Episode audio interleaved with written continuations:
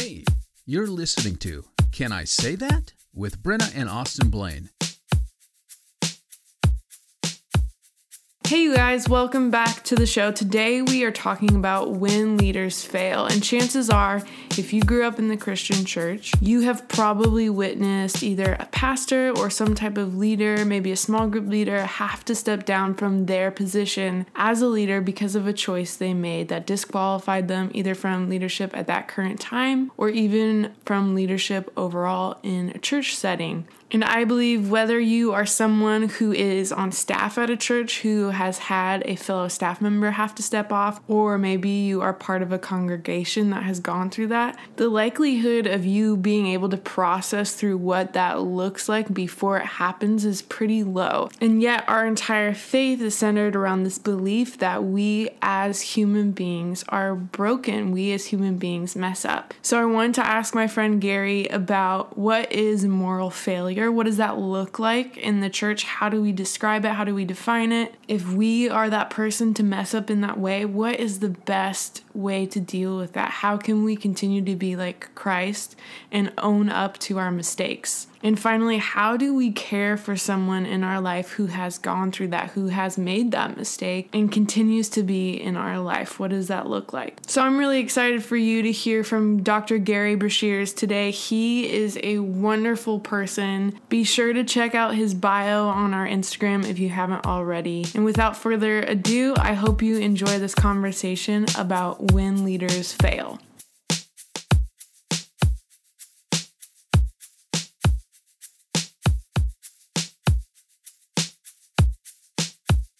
Gary, thanks for being on the show. Before we get started, can you just share a little bit with us about what you do and what your ministry looks like right now? Uh, well, what I get paid for is being professor of theology at Western Seminary, and I'm starting my fifth decade of doing wow. that, if you can wow. believe that. So it's been crazy how long I do. And then along with that, I do a lot of church consulting with troubled churches, a lot of pastors, and a lot of counseling with various kinds of people and I'm a totally unapologetic Bible geek. Mm. So I'm on the board of Bible Project too and love that ministry. So today we're talking about when leaders fail, and a lot of the questions we'll be asking have to do with moral failure. But what exactly is moral failure, and is there a biblical lens through which we can look at this? Well, you just touched on my really hot buttons because in American, moral failure means having sex with a person who's not your wife or husband. And so you see a pastor is in moral failure, immediately he's in some sort of sexual compromise. Mm. Well, that's bad, mm-hmm. but that's not the only moral failure. When I look at scripture, actually power abuse is at least as high as sexual abuse. And you've got information abuse uh, because we're as pastors, we're entrusted with all kinds of confidential information. We have to deal with that confidentially. So I've been an expert witness in clergy malpractice, and that's the most common suit is actually information abuse, uh, violating confidentiality. And then there's always the issue of financial abuse. So moral abuse is all those kinds of things. In my judgment, I don't want moral to be just sexual, but in American, that's what it means. Mm. Puyo in American, let's go with biblical. Moral is much broader than just sexual, yeah. but not less than that, of course. In your experience in ministry, do you find it better to be completely explicit with a a church congregation about the moral failure of a leader, or do you think there are times when not having full disclosure with the body is important? Uh, there are times when you can't tell the body what's going on. If you, and I'll give you, I've got specific stories behind all these things, but there are times when I have sexual abuse where it's a, it's a grooming and a, you know, it's assault really. Mm rape maybe not quite that high but but grooming by power abuse and that sort of stuff you've got to protect the person who's been abused you cannot be open and say pastor joe actually abused Mary, mm. because then Mary is drug out and she will just get ripped up. Why are you wearing such a low dress, or you know mm. something? Because the victim gets hurt badly because there's this reaction to protect the pastor. I'm thinking pastor specifically. So yes, there are times when you cannot be explicit, but on the whole, I am absolutely committed to the more more transparent you can be, the better, and preferably have it being said by the person who's actually the abuser and confess openly openly, that's the best way to do it. but rarely happens actually, unless you've got a real work of the Spirit. But you have to protect the innocent. You have to. So sometimes you just can't tell the whole story. In your experience, have most people who've dealt with moral failure or committed moral failure, do they usually just run the opposite way? Oh yeah, yeah. Uh, when when they're caught, uh, the easiest thing is just to move to Oklahoma. Again, I'm thinking of a particular example, a guy who was, I mean, really, really abusing stuff, and his was sexual abuse. Uh, he was actually groping people as he baptized them. I mean, is that level of abuse. And when it finally broke out, and uh, he literally moved to Oklahoma, Wow. and there it is. He's, he's gone. It is interesting that thinking about transparency, I think my first reaction is, oh yeah, it needs to be out in the open, it needs to be talked about, not pushed under, especially because I think that's a common way that it would seem abuse continues is that it gets swept under the rug. But I, my brain does not first think about the victim of and the ramifications of bringing something to light like Yep. that. And I think that's a really good a good point. Yeah. And in my consultation work, and when I've been an elder, because there have been abuses that happened in my own church, uh, you have to think about the victims and protect them. But more commonly, we end up protecting the abuser hmm. because we don't want to 1 Samuel 24, David doesn't kill Saul in the hmm. cave. Far be it me for to touch the Lord's anointed. Hmm. And that becomes an abusive verse very commonly. I cannot touch the Lord's anointed, meaning the pastor has special dispensation, and boy, is that wrong. That is absolutely wrong. The pastor is held to a higher level of accountability biblically than uh, somebody who's just an ordinary congregant. A question I, I sometimes think about. I've never been in a situation where I've actually like had to ask this to a pastor, but who would you say maybe primarily the a senior pastor or someone in that position of power in a church is primarily accountable to? Uh, that depends on the structure of the church. In most churches where, that I work with, were free churches, that is, are not part of a denomination. So the authority you're accountable to are the elders of the church, whatever you call that board. And that's where in the consulting work that I do, a lot of times is helping elders understand the authority that they have and the responsibility that they have to deal with the, the pastor or whoever it is that's offending. And it takes a lot to get them up to do it because they just immediately recoil, oh my gosh, I don't want to be a judgment. Mm. And when mm. that's your responsibility is to hold people accountable for that. If you're in a denomination uh, or an association, then you can go up the ladder to the district supervisor or the bishop, whatever you call them. And I think in most cases, it's a really good idea, even if it's a local church, to get a consultant, uh, somebody like me, who's working as an independent consultant. To facilitate the process and be sure it's done well. And I've done that on a number of different occasions. On our Instagram, I was asking our audience about have they experienced a leader in their life have moral failure or have to step down, and then how that made them feel. And it was pretty interesting how many people felt just deeply hurt, even though the abuse wasn't against them, they were still affected. So, do you think there should be an attention and an added care to the congregation after a leader fails? Or is that more of, is it on them to figure out how to get through that? I hope you can anticipate my answer. the leaders have an absolute moral obligation to care for the congregation. It's an absolute obligation, and as you say, the the congregation may have no idea what's going on until it comes out in the front. And I think of an example I, that I'm I worked with in my own church, and the abuse that was happening. N- almost nobody in the congregation knew it until uh, the investigation happened uh, and when they found when the church found out about it i mean just all the hurt oh my gosh you know and there's a sense of failure. We didn't take care of our pastor or something like that.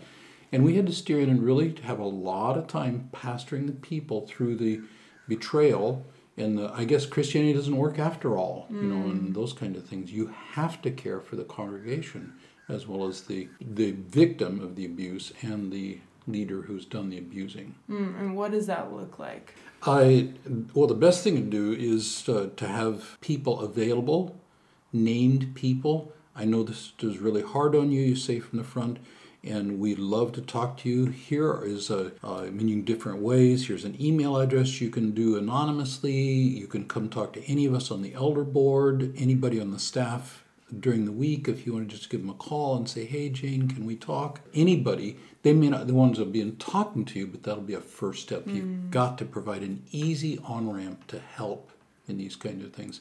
And then having some well trained people available is really important.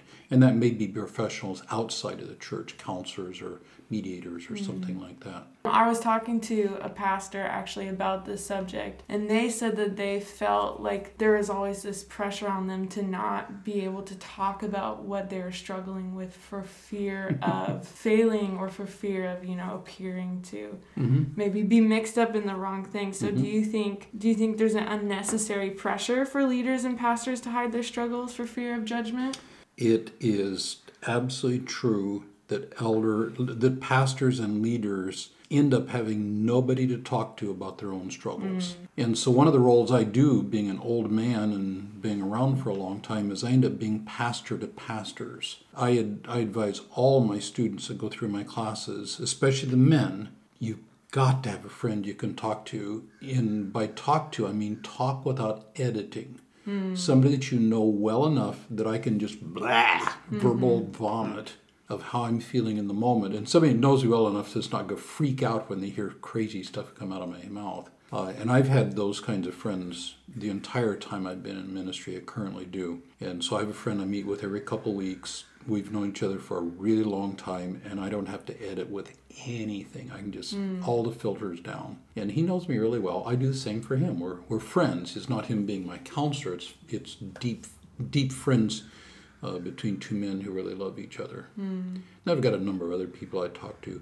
but you've got to have somebody you can talk to candidly. Got to. Otherwise, you're just set up for you're headed toward the rocks and the wind is blowing hard behind you. If you happen to be like the person that someone's talking to, how do you know when something's like, hey, we got to talk to someone else about this? When you got to bring other people in? Yeah, it's that's a judgment call. In my groundwork, there is imminent threat of harm. Hmm. Same thing I do when I'm doing. I don't. I'm not a counselor, but I do what can be called counseling in a non-technical sense. And when somebody's telling me their thing about hurting themselves, hmm. I have to go through a protocol in my head. Is there imminent threat of harm to themselves or another? If there is, I have to take action you know, up to and including calling the police to make sure they don't kill themselves. Uh, same kind of thing with somebody who's an authority. If they're in a spot where they're imminent threat of harm to themselves or others, then I have to step up and make sure that that doesn't happen. And if you think in terms of that way, you can get a little help from a professional counselor who's trained with legal and ethical issues and counseling. You can get some grids to work through to know when we've got to take it up to a higher level. But when it reaches a level of my competence, then it has to go to somebody who's more competent than I am in these situations. I- I think, especially as someone of my own personality, avoids conflict, you know, conflict aversion and everything. uh, it does remind me of, I believe it was you, a while back on Bridgetown podcast talking about nonviolence. Yep. And you made, this isn't verbatim, but you made a comment about you would take action to stop someone from harming another person up to, but not including killing them. I might kill them. Oh, okay. So I might. there was like five of them, and I'm mixing up who said what. Yeah. Uh, but saying how you would take action to stop them because that would Yeah. be an act of love to stop them from harming someone else. That's correct. I'm a pacifist. I'm nonviolent. And violence is hurting somebody because of retribution for what they've done. Mm. And I am on the nonviolence things. Now, there are people who are more more pacifistic than I am, uh, but I the difference between force and violence is critically important to me. I will use force to protect the innocent, but violence to do retribution, I don't think I can do that. And that's a subtle difference, but it's an important difference. And if I were a Christian police officer, for example, and I've got friends who are, they have to use force to stop somebody from doing harm to another. And if you got somebody who's about ready to kill a child or something like that, a police officer would have to kill the person who's about to kill a child. And I had a long conversation with a police officer recently who had almost that exact scenario happen. And he shot a man from two feet away. Hmm. I mean, he they were face to face, and he was about to kill somebody. And my friend shot him and killed him. And I can't even imagine going through that. And it just traumatized my hmm. friend, the police officer. But he had to do it. I don't think that's violence, that's force. Now, that's an mm-hmm. extreme situation, but in pastoral kinds of things, I have to do things to stop people from harming innocent people. And that could be up to using physical force to stop it. I've never had to do that, but I could. I did have to keep one of my kids from killing his brother a while back. Mm. but that, no, not really. So I want to talk about redemption with this Yep. subject because I remember years back there was kind of a, a more well-known pastoral failure. I remember catching an article that was written about this pastor and it was saying that he kind of he reverted to a a charismatic theology mm-hmm. because their perception was that the charismatic view would allow him to say I'm healed now I'm better so Yeah. I don't suffer from this anymore Yeah. so I can pastor again. My question is Are there some types of moral failure that still allow pastors to remain pastors or come back to a position of spiritual authority? I will say unequivocally yes, people can come back from severe moral failure back into a pastoral role. My example of that is Paul. He was killing people. Hmm. Now he's doing it as a non-Christian to be sure, but a zealous Jew, I think he if he'd have died, he'd gone to heaven. I think he's a saved Jew. But he is killing Christians because he of his mistake, his wrong, that he didn't know that Jesus was the Messiah yet. And I can imagine Paul sitting in a congregation next to the mother of a man that he had killed hmm. and worshiping Jesus together. Hmm. And then he stands up as an apostle to do his thing. So yes, that answer. The, the best example I have of this is Gordon MacDonald. Uh, he's a name that most people don't know now, but he was one of the most highly respected authors. He and his wife Gail. He was on staff at a couple different churches. He was at Grace Chapel back in Boston, which was one of the elite pulpits in those days. And he was there because he's a fabulous speaker and a real pastor and a good writer. And it was found he resigned that and went to be head of InterVarsity. And while he's InterVarsity, the truth came out that he'd been in a long term affair with another woman while he was pastor at Grace Chapel. Well, I mean, that ended it. I would, I would just really, really angry at him because although I'd never met him, he was one of my heroes. And to have him do that, just ah. And I was at InterVarsity, uh, the Urbana thing that they do each year. That those days did in the University of Illinois Champaign Urbana. That's the name. Now it's in St. Louis. But every three years they have a missions gathering. Hmm. And I was going as a faculty person, and he was in the faculty track as a speaker. And I said, I no way I'm going to go listen to that man. Hmm. No way I'm going to listen to that man. And God said, I think you should go listen to that man. I said, God, no. He said, so I went and listened to him. I sat in the very back row, which is not like me, so I could get out because I knew he was going to make me mad and I was get out of there. Hmm. And what I heard was redemption. Instead of saying, I learned so much about grace by my failure, it was, I hurt people. What I did was mm. absolute sin, no excuses. I was completely wrong. Wow, I said. And I mean, the way he said it, it was real. Hmm. He ended up going into the pastorate in New York. He was asked to do it, and I knew people were on his spiritual care team. And then he went back to Grace Chapel. Hmm, wow. The church he had been in, they asked him to come back as an act of redemption. And his inaugural sermon was to the people of Grace Chapel I know that me coming back here, which I did not seek, and I very reluctantly accepted the invitation, I know some of you will be hurt by my coming back. And I just want to tell you, I'm so sorry that I hurt you mm. again. If there's anything I could do, I'd love to do it, please. But know that I'm not here to hurt you, and by God's grace. I mean, it was that kind of thing. Hmm. And he ended up doing a D-Min class for us twice at Western. Wow. First time I was there, I was in the faculty lounge. We sat hmm. down and I said, Hey, could I ask you a couple hmm. questions? he said, Go for it. And I laid it out. And to his credit, again, here was a man who was a redemption story. And he finished well. He's retired now. And yeah, redemption stories can happen. But somebody that leaves this group to go to that group because they're more forgiving. Hmm. I mean, I'm thinking of another guy, I won't use his name because it was a disaster. He was in a, again, a sexual affair, was kicked out of the church down in the Bay Area. He ended up going into, again, it was a Pentecostal, well, Pentecostal, was a charismatic church that was forgiving and gracious, free grace, kind of a Tullian Tchividjian type. We always forgive here. We don't shoot our. Their thing is we don't shoot our wounded. They brought him back in. Within a year, he was in another affair with somebody in that church, and I was just. "Ah." Can there be redemption? Yes, and I glory to God when it happens. It's got to be redemption. It can't be grace, which means overlooking sin. Grace is people getting help from God to deal with their garbage. And that's real grace. And Gordon MacDonald showed that, and I'll hold him up as an example of redemption. If you're on the hiring board for a church, how do you navigate that if someone comes to you and they've had moral failure and they want to be hired again? I, I pr- if they did that, I probably wouldn't. If they came looking and wanting to be hired, uh, my suspicions would go way up. But here's what I would do: is I want to talk to the leaders of the former ministry. I want to talk to the secretary at the church about that. Not just the leaders, I want to talk to the lower level employees. What do they feel? I want to talk to the person who was hurt. So if it's a say it's an affair, I would want to talk. It's a man, I would want to talk to the woman he had the affair with and see how has he treated her. Mm.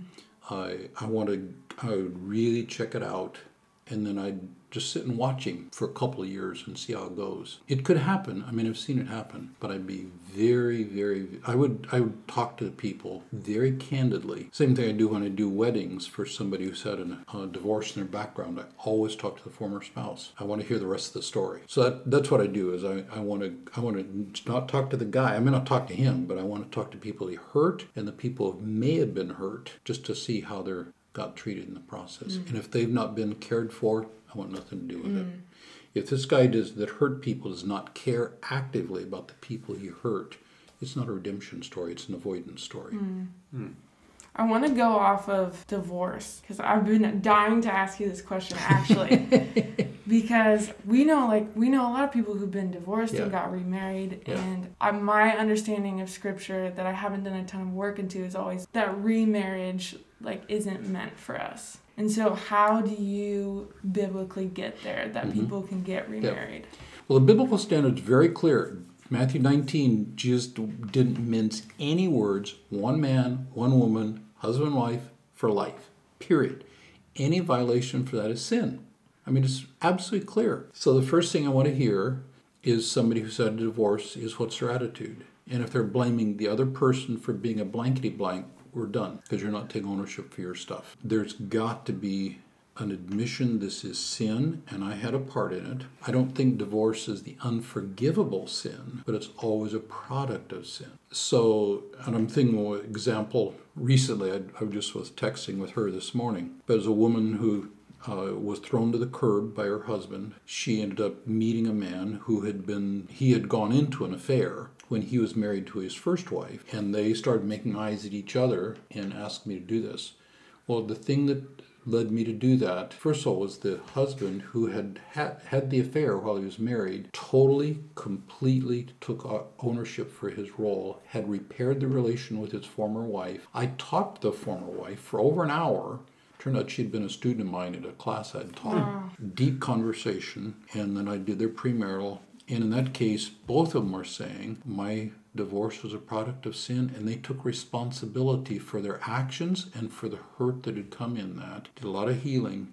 And in that place, I could say it's not the best way to do it by far. There's garbage coming in, but I think it's redeemable sin, but it is a sin. In their marriage, it's a it's another redemption story, and I love those. So the new wife's relation with his two children from the first marriage and with the former wife is a model of how it can be done.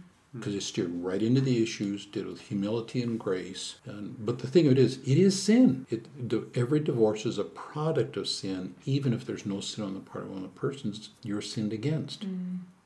You've got to do the redemption work on it. Uh, but I think it's a forgivable sin. Because I, would- I see, not to get, I don't know, Yeah. but I'm always curious about, because Jesus also pairs that with saying, and the man, The guy someone who who's- marries someone is, is also committing, s- and so I it's think like, he's. I both? think he's about. I think he's talking there about the guy who's trolling for a cuter, younger thing. Hmm. Hmm. And I know men who will actually bring women, use their power uh, to bring women into their clutches, if you will. Hmm. I think that's what he's talking about there. Now, in their context, of course, women can't divorce.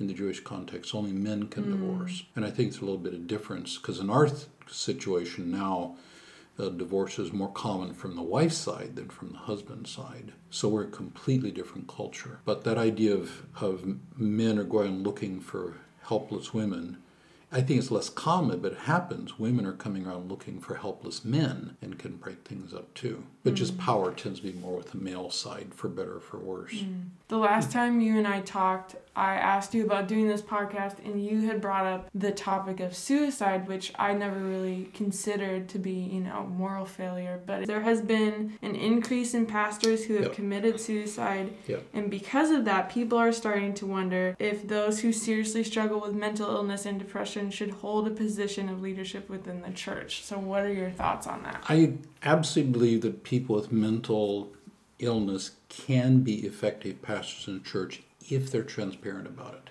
and if they know the impact it has on them. But the responsibility of leadership can be quickly compromised by all kinds of different things.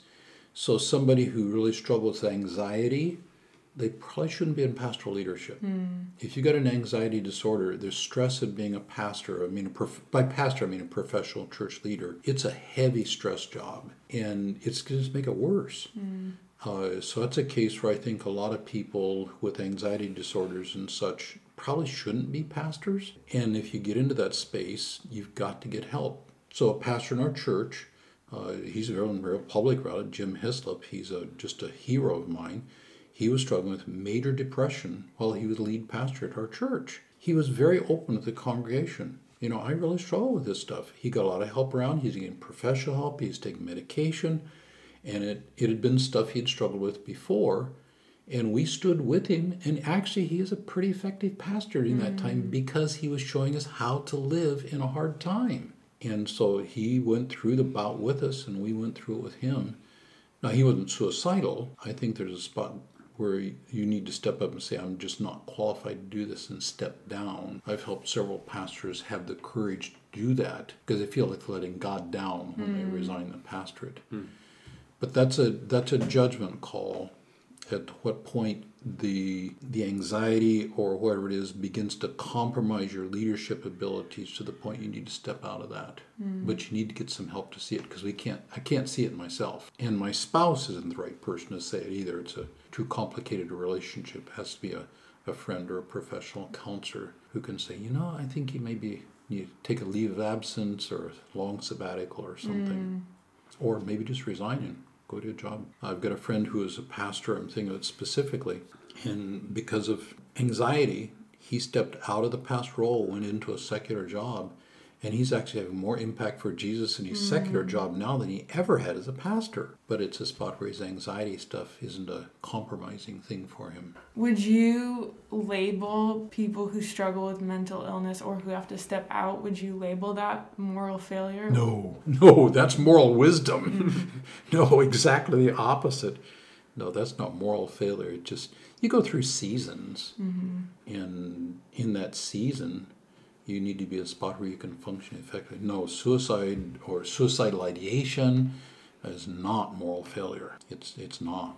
I know there's a lot of mixed feelings when pastors step down, and some pastors choose to stay at the church. Before we end, how can followers of Christ love those who stepped out of ministry in the public eye? invite them over for dinner and play a funny movie hmm. and laugh together and hmm. pray together and treat them as human beings. Hmm. And then at the right time just ask them how you doing? Really? How you doing?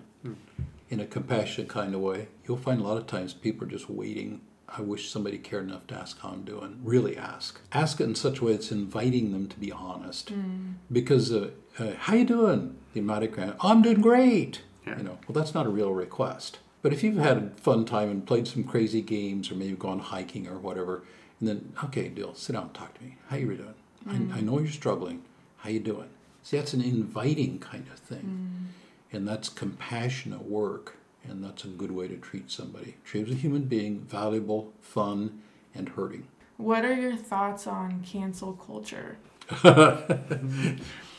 Uh, cancel culture is one of those terms that, well, Mike, I just hate it, frankly. The the cancel when you use the term cancel culture, we tend to think of what happened to J.K. Rowling because she took a position where she was uh, accused of being transphobic because she said, as a fully involved pro lesbian LGBTQ plus all that, she said actually a woman is somebody who is socializes a woman and somebody who socializes a man who says not a woman isn't, and not in the same way. And man, well, you can't cancel J.K. Rowling, but they tried. See, that's the left side.